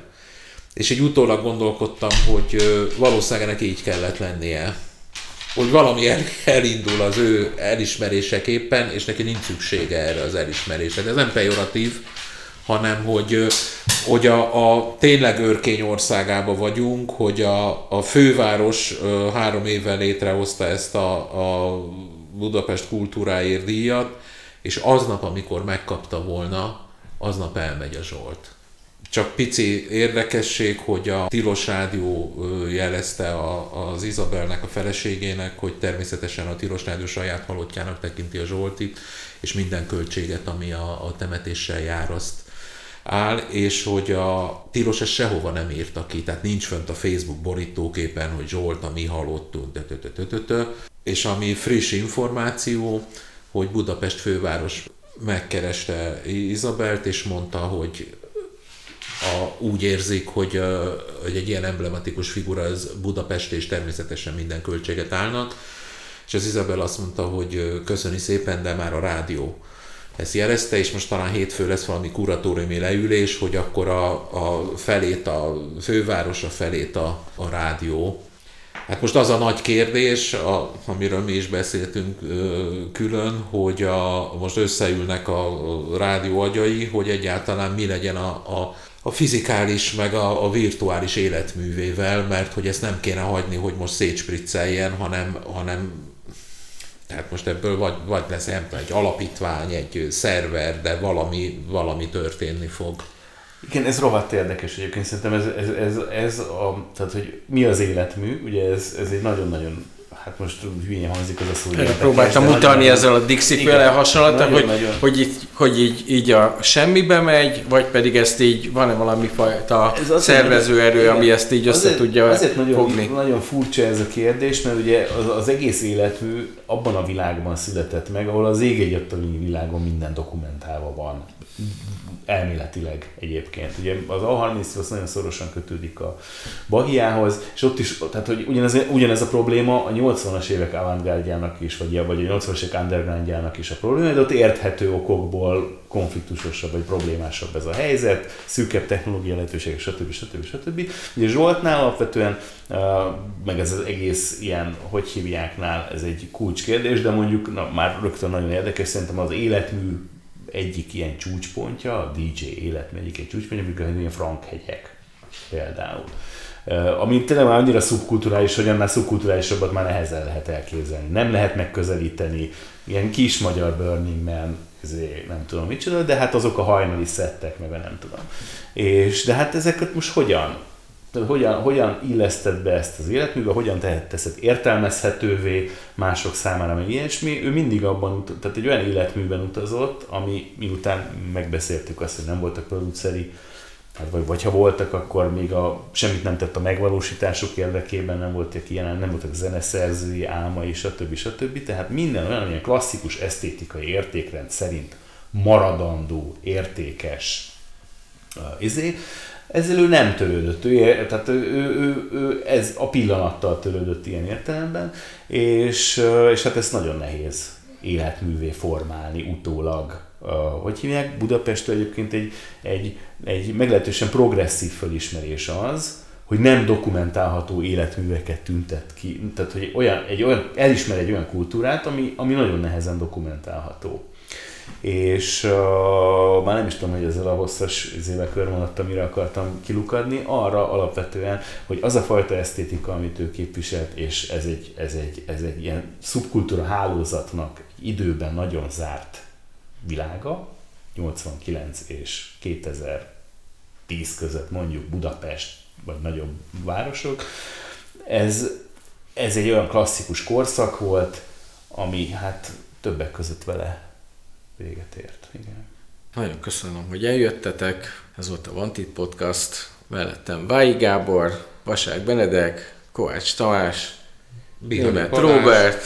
És aki egy kicsit képbe akarnak kerülni a Zsoltal kapcsolatban, szerintem az okoskodásnál sokkal jobb azok a jobb kiinduló pontok, azok a mixek, amiket le lehet vadászni mindenfelé, tehát a, rengeteget beszélünk, nem beszélt olyan nagyon sokat, hanem inkább ezekkel majolt, és mindig ez az érzés, hogy így visszaemlékszünk rá, akkor így valami egészen más regiszteréiről beszélünk, mint ami neki a homlok terében volt, úgyhogy... Sziasztok! Sziasztok! A Vantit Podcast az NK a hangfoglaló program támogatásával készült. Iratkozzatok fel csatornánkra!